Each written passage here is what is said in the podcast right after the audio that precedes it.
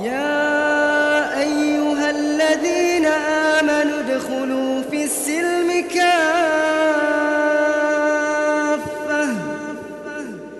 ادخلوا في السلم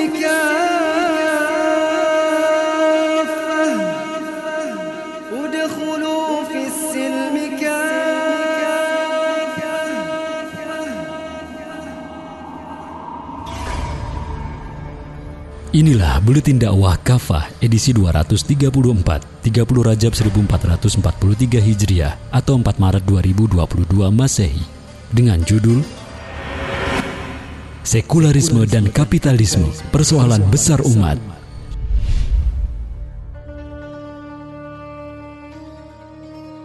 Seperti tidak pernah lepas dari masalah, ada saja persoalan yang membuat umat muslim di tanah air disibukkan dengan berbagai polemik.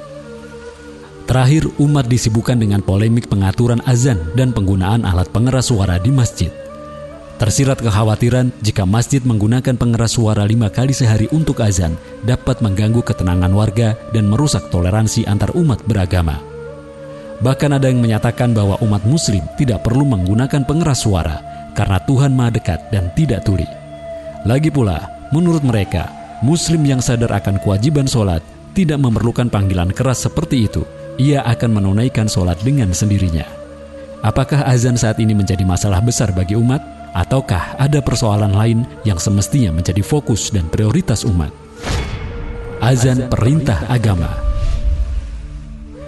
Azan merupakan panggilan sholat yang diperintahkan oleh Rasulullah Wasallam kepada kaum Muslim.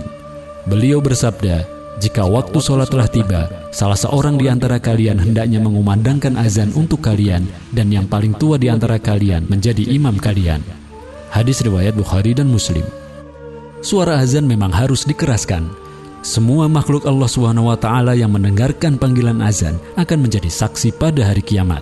Nabi Shallallahu Alaihi Wasallam bersabda, Tidaklah suara azan yang keras dari seorang muazin didengar oleh jin, manusia, dan segala sesuatu, melainkan itu semua akan menjadi saksi bagi dirinya pada hari kiamat.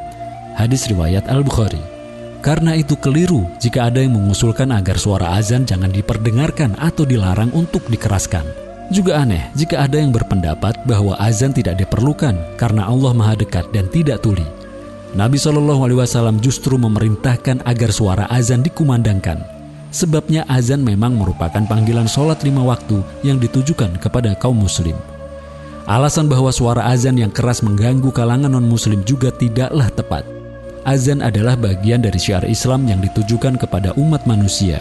Imam An-Nawawi menyebutkan sejumlah hikmah dari azan yang dikumandangkan, yakni menampakkan syiar Islam berisi kalimat tauhid, pemberitahuan masuknya waktu sholat dan tempatnya, serta doa bagi jamaah. Jadi sangat tidak pantas jika seorang muslim merasa terganggu dengan suara azan. Nabi Shallallahu Alaihi Wasallam menyebutkan bahwa yang terganggu oleh azan adalah golongan setan. Beliau bersabda, jika azan dikumandangkan, setan segera berpaling sambil kentut hingga dia tidak mendengar azan tersebut. Jika azan selesai dikumandangkan, dia pun kembali. Jika dikumandangkan ikomah, setan kembali berpaling. Jika ikomah selesai dikumandangkan, dia pun kembali ia akan melintas di antara seseorang dan nafsunya. Hadis riwayat mutafak alaih. Merendahkan azan seperti mensejajarkan azan dengan gonggongan anjing atau dulu ada yang menyebut bahwa suara kidung jauh lebih indah daripada suara azan adalah termasuk penistaan agama dan merupakan dosa besar. Allah Subhanahu wa taala telah mengingatkan, jika kalian menyeru mereka untuk mengerjakan sholat, mereka menjadikan seruan itu sebagai ejekan dan permainan. Yang demikian adalah karena mereka benar-benar kaum yang tidak mau menggunakan akal. Terjemah Quran Surat Al-Ma'idah ayat 58 Persoalan utama sekularisme Sebenarnya banyak persoalan yang lebih utama dan lebih penting untuk diselesaikan umat dan para pejabat di negeri ini ketimbang meributkan azan dan pengeras suara. Yang utama adalah sekularisme, Paham batil yang mengajarkan pemisahan agama dari kehidupan inilah yang menyebabkan banyak kaum muslim yang tidak peduli dengan agamanya. Dewan Masjid Indonesia atau DMI pernah menyampaikan data sekitar 65% muslim di Indonesia ternyata belum bisa membaca Al-Quran. Padahal Al-Quran adalah kitab suci kaum muslim. Membaca Al-Quran berbuah pahala dan syafaat di akhirat. Mempelajari dan mengamalkan Al-Quran adalah kewajiban.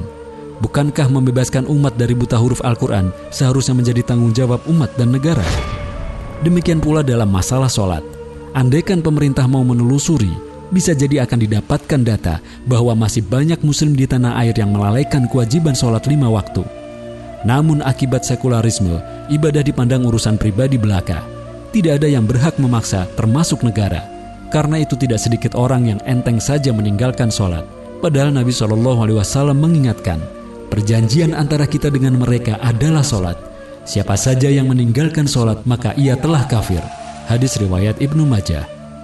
Para ahli ilmu sepakat bahwa orang yang sengaja meninggalkan solat tanpa uzur hingga habis waktunya, maka ia telah kafir. Para ulama Malikiyah dan Syafi'iyah berpendapat bahwa orang seperti itu tidaklah kafir tetapi fasik dan ia diminta agar bertobat. Jika ia bertobat maka diterima tobatnya.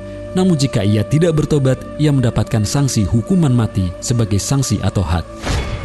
Di situlah letak tugas negara untuk mengedukasi, menertibkan, dan menghukum mereka yang meremehkan pelaksanaan sholat. Sekularisme juga melahirkan pluralisme hingga sinkretisme.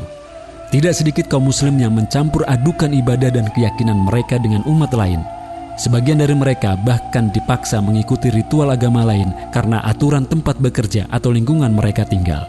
Di Bali misalnya, setiap tahun umat muslim dipaksa untuk mematuhi aturan umat Hindu saat merayakan ritual nyepi. Mengapa hal itu tidak dipersoalkan oleh negara, khususnya Kementerian Agama? Karena sekularisme pula, umat muslim di tanah air rentan mengalami pemurtadan pada tahun 2016, MUI pernah menyampaikan laporan bahwa setiap tahun ada 2 juta muslim keluar dari agamanya di Indonesia. Ini menandakan lemahnya pembinaan dan perlindungan terhadap keimanan mereka yang semestinya dilakukan oleh negara. Demikian pula kasus penistaan terhadap agama Islam yang semakin marak belakangan ini. Ini bisa terjadi karena lemahnya penegakan hukum terhadap para pelaku, Bahkan sejumlah nama yang terkenal sebagai buzzer justru masih eksis dan terus-menerus menyebarkan fitnah dan penistaan terhadap agama Islam, seolah-olah mereka kebal hukum. Kapitalisme dan oligarki. Setelah sekularisme, umat muslim hari ini juga dihadang oleh cengkraman kapitalisme dan oligarki. Segelintir orang berkuasa dan menzalimi rakyat Kejahatan kapitalisme dan oligarki ini sudah demikian nyata seperti terlihat dari naiknya harga-harga kebutuhan pokok seperti minyak goreng, kacang kedelai, dan sejumlah kebutuhan pokok lainnya. Direktur Utama Perumbulok Budi Waseso pernah mengatakan bahwa pasar pangan di Indonesia hampir 100% dikuasai kartel atau monopoli. Ia mengatakan Bulog hanya menguasai 6%, sisanya dikuasai kartel. Kasus kelangkaan minyak goreng di tanah air adalah ironi Pasalnya, Indonesia adalah negara dengan perkebunan sawit terbesar. Namun perkebunan sawit itu dikuasai hanya oleh 29 taipan yang memiliki lahan hampir separuh pulau Jawa alias lebih dari 5 juta hektar. Industri minyak goreng pun dikuasai hanya oleh empat konglomerat. Itulah sebabnya Komisi Pengawas Persaingan Usaha atau KPPU dan Yayasan Lembaga Konsumen Indonesia atau YLKI sama-sama menduga adanya permainan kartel dalam kasus ini. Perusahaan minyak goreng menaikkan harga secara bersamaan padahal mereka memiliki perkebunan sawit masing-masing. Negara harusnya bisa menjamin kebutuhan pokok rakyat dan mencegah serta menghukum permainan para kartel ini jika terbukti melakukan kecurangan seperti menaikkan harga dengan sangat keterlaluan yang dalam istilah fikih disebut gobun fahish atau khilabah alias penipuan. Nabi Shallallahu Alaihi Wasallam bersabda, jual beli muhafalat adalah khilabah atau penipuan dan penipuan itu tidak halal bagi seorang muslim. Hadis riwayat Ibnu Majah, Ahmad dan Abdul Razak.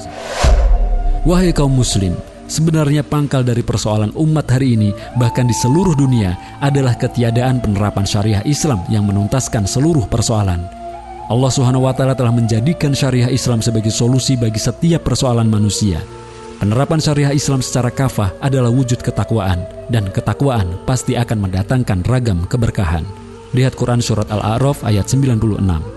Syariah Islam yang diterapkan oleh khilafah bakal mampu melindungi dan menyelesaikan persoalan yang dihadapi umat. Khilafah akan menghapuskan paham sekularisme, melindungi akidah umat, dan membimbing serta menjaga ibadah mereka. Khilafah tidak akan membiarkan ada muslim yang tidak menunaikan kewajiban ibadah seperti sholat lima waktu atau ada muslim yang buta huruf Al-Quran. Khilafah juga akan mencegah pemaksaan ibadah agama lain terhadap kaum muslim, sebagaimana juga melarang pemaksaan ajaran Islam terhadap orang-orang kafir. Khilafah juga akan menciptakan regulasi untuk memberantas praktik bisnis kartel atau monopoli, serta kecurangan lainnya. Negara Islam akan melindungi pengusaha juga konsumen, majikan dan buruh, sehingga semua mendapatkan haknya sesuai syariah Islam. Inilah kemuliaan ajaran Islam.